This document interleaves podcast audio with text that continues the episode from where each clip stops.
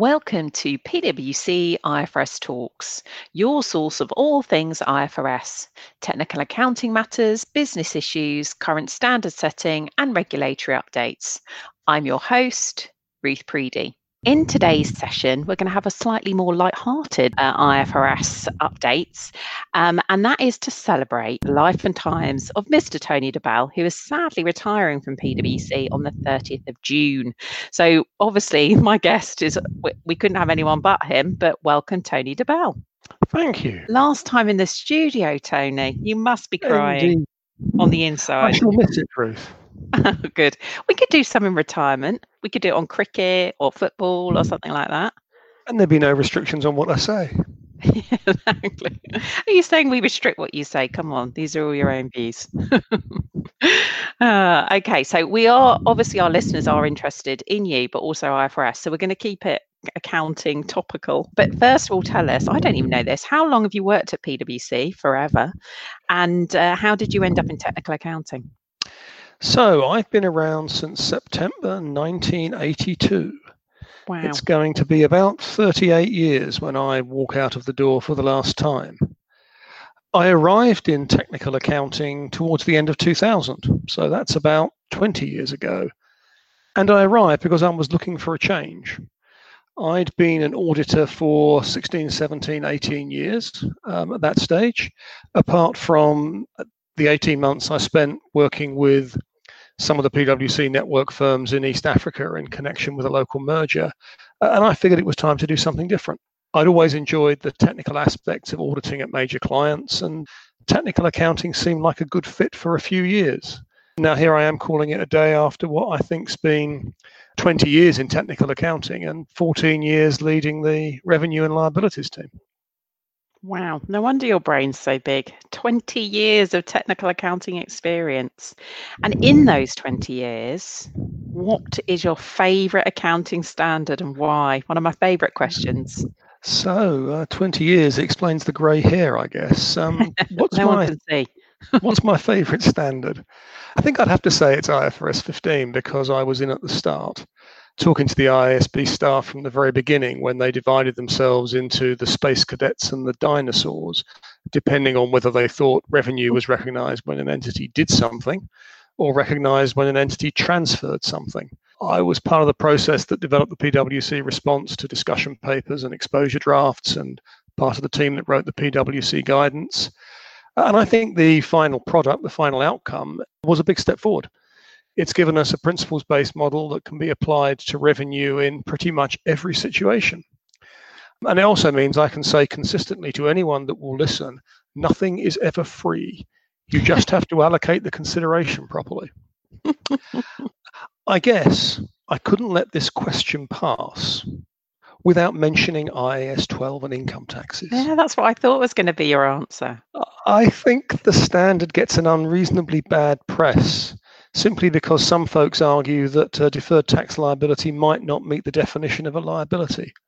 My sense is the problem with the standard is it has had so many minor amendments and it contains so many exceptions that it's become a bit of a camel.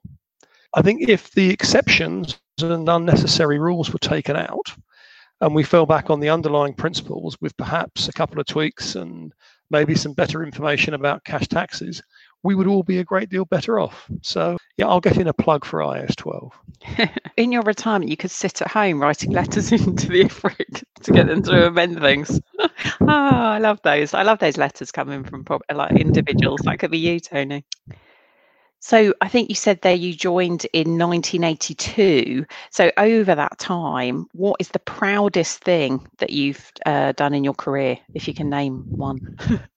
I mean, that's a difficult question because there are so many things that we do part, part of PwC that make us proud, uh, and never more so than the things that the firm, partners in the firm, staff in the firm have done in response to the events of the last uh, two or three months. I think that's made me uh, very proud to be a partner in PwC.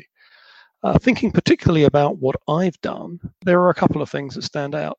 Firstly, I think I've always tried to do the right thing. And in the context of what I've been doing for the last 14 or 15 years in technical accounting, that's trying to work with people both inside and outside the firm to get to an answer that provides useful information, reflects the substance of the transaction, and remains consistent with the relevant accounting standard. I don't suppose for a minute that I always got it right, but I tried to get it right. I never forgot that you can't ignore the words in the standard simply because they're inconvenient.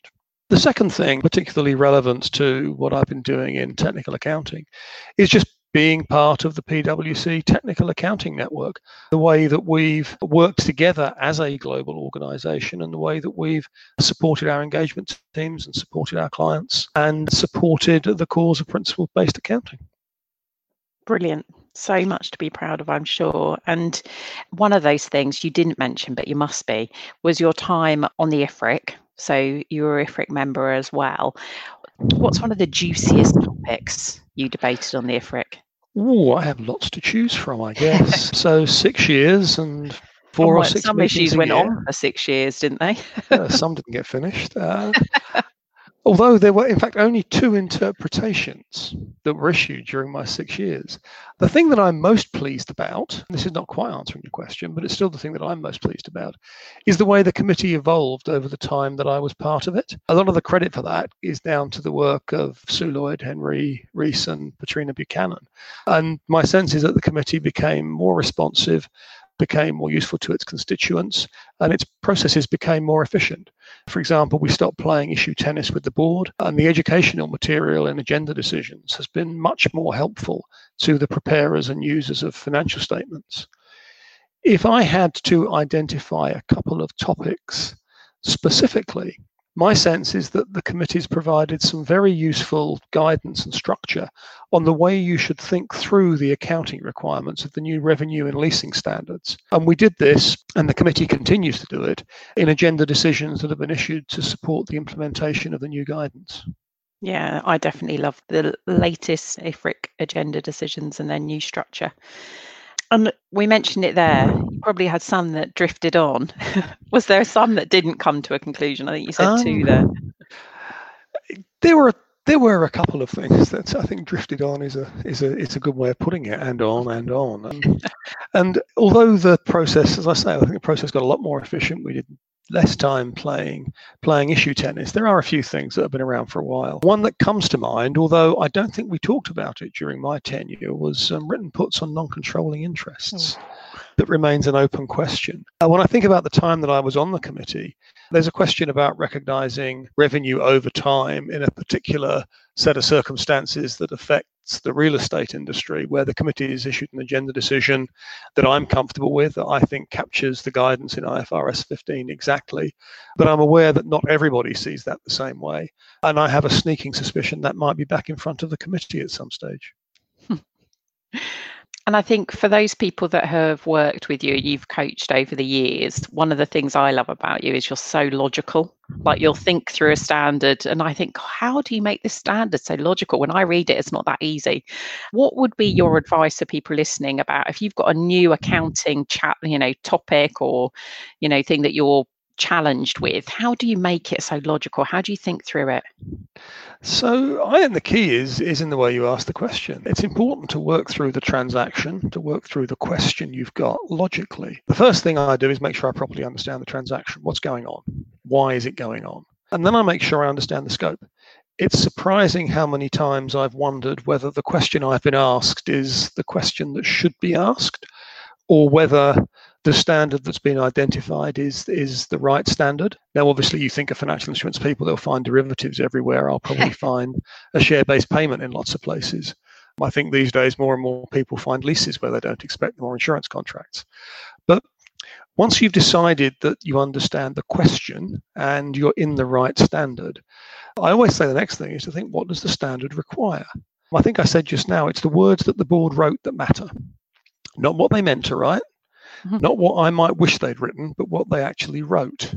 And it, it, it's then working through those words to think, well, okay, what do those words require for this transaction? I also think about whether I've seen the question before. Is there precedent? Is there something internally? Is there something that the committee's talked about? Is there something that has been published by other accounting firms or regulators? Make sure there are no other angles that I need to think through. I also have a step when I've done all my research and analysis And that's to ask myself whether the answer provides useful information about the transaction. It will users of the financial statements understand? Does it make sense? If the answer is perhaps not, then it's time to have another think. Are there any alternatives? But always on the basis that the answer has to comply with the standard. The last thing is that it's always important to get other views. Listening to what other people have to say, listening to other perspectives is, is one of the most important aspects of the job. Brilliant. And then another thing we do, obviously, rather than just answer technical accounting questions, we'll do a review of a set of financial statements. If you had like a killer question or something you always look out for when you do a financial statement review, what would it be? Now, reviewing financial statements is one of the things I'm probably not going to miss. if I had to summarize the way I think about doing a, a review, I would say I look for clarity, consistency, and specificity. And the killer question is do I understand the financial statements? Are they clear? Are they internally consistent? And do they provide useful information about the entity rather than being boilerplate or vague or repeating the standards? I ask myself whether they tell the entity's story. So I'll always say to somebody who's who's helping me with a review, the first thing to do is take a step back. Do you understand the business from the financial statements? Do the financial statements make sense? Are the disclosures entity specific about accounting policies, transactions, judgments, risks, and uncertainties? Because if they are, that's going to help me figure out whether the underlying accounting is consistent with the standards. So I really want to know whether the financial statements tell the company's story in a way that's easy for people to understand. So, do I understand them? Yeah, and a lot of those messages actually you said there is something that uh, you know over the last month or so we've recorded lots of COVID podcasts, and it's always been about telling the story and disclosing and yep. being clear. So yep. definitely comes out a lot from everyone. Okay, so over your career, probably in accounting technical, what's been the single biggest change you've seen in standard setting? I think the single, biggest change is, is is in the approach to standard setting. Clearly, there have been a lot of new standards insurance contracts, leases, revenue, financial instruments. Go back to when I started, we didn't have a share based payment standard. So there have been a lot of individual topics, and I said I thought the revenue standard was a good standard and so on. But I think the biggest change is around the process and the way the standard setters engage. I think they are now much more inclusive. They do a much better job of considering alternative views, debating them comprehensively, I think they are open and they balance the different perspectives, not to the extent that it diminishes quality, but to the extent that there's a much better chance of considering all of the angles. And so I think this means that the quality of the standards that have been issued over the time I've been doing this job has improved significantly. Brilliant. And I'm hoping you'll miss something, not financial statement reviews, but what will you most miss while you're in retirement? Well, I think if you go back to the beginning, that was obvious. It will be coming on IFRS Talks podcasts. Oh, Tony, don't make um, me cry.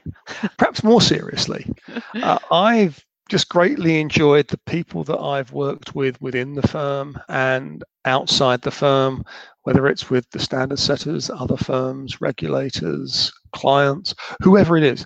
I've just enjoyed working with the people. And so I think in the end, it's all about the people, really.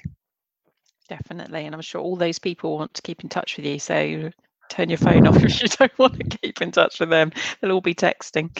So, and what's next? Every, everyone I've worked with that has retired, Tony, I've worked with a few, all, all say they're going to retire and then end up getting another job or doing something different because they love working so much. What are you going to do? I don't have a clear plan. This is probably the one question you've asked me that I don't really know the answer to. It's obviously a slightly unusual time to be retiring given given everything that's going on in the world at the moment. But right now I I don't have a clear plan. I always had the idea of taking a little bit of time off, watch cricket and so forth. No cricket going on at the moment. So yeah, at the moment I don't really have a clear plan. Yeah, cricket and travel, your two favourite things, are a bit tricky at the moment. You'll have to save mm-hmm. those up for another time. Perfect. Well, thank you, Tony. It's lovely to hear all all about what you've been up to over the last, you know, X number of years. And thank you for being a star of many IFRS talks. You've been with us lots and explaining everything in such a clear way. We're definitely going to miss you. but I've got your phone number. you can't get away. and to our listeners, thank you very much for listening. Stay safe and happy accounting. The preceding programme was brought to you by PricewaterhouseCoopers LLP. This content is for general information purposes and is not a substitute for consultation with professional advisors.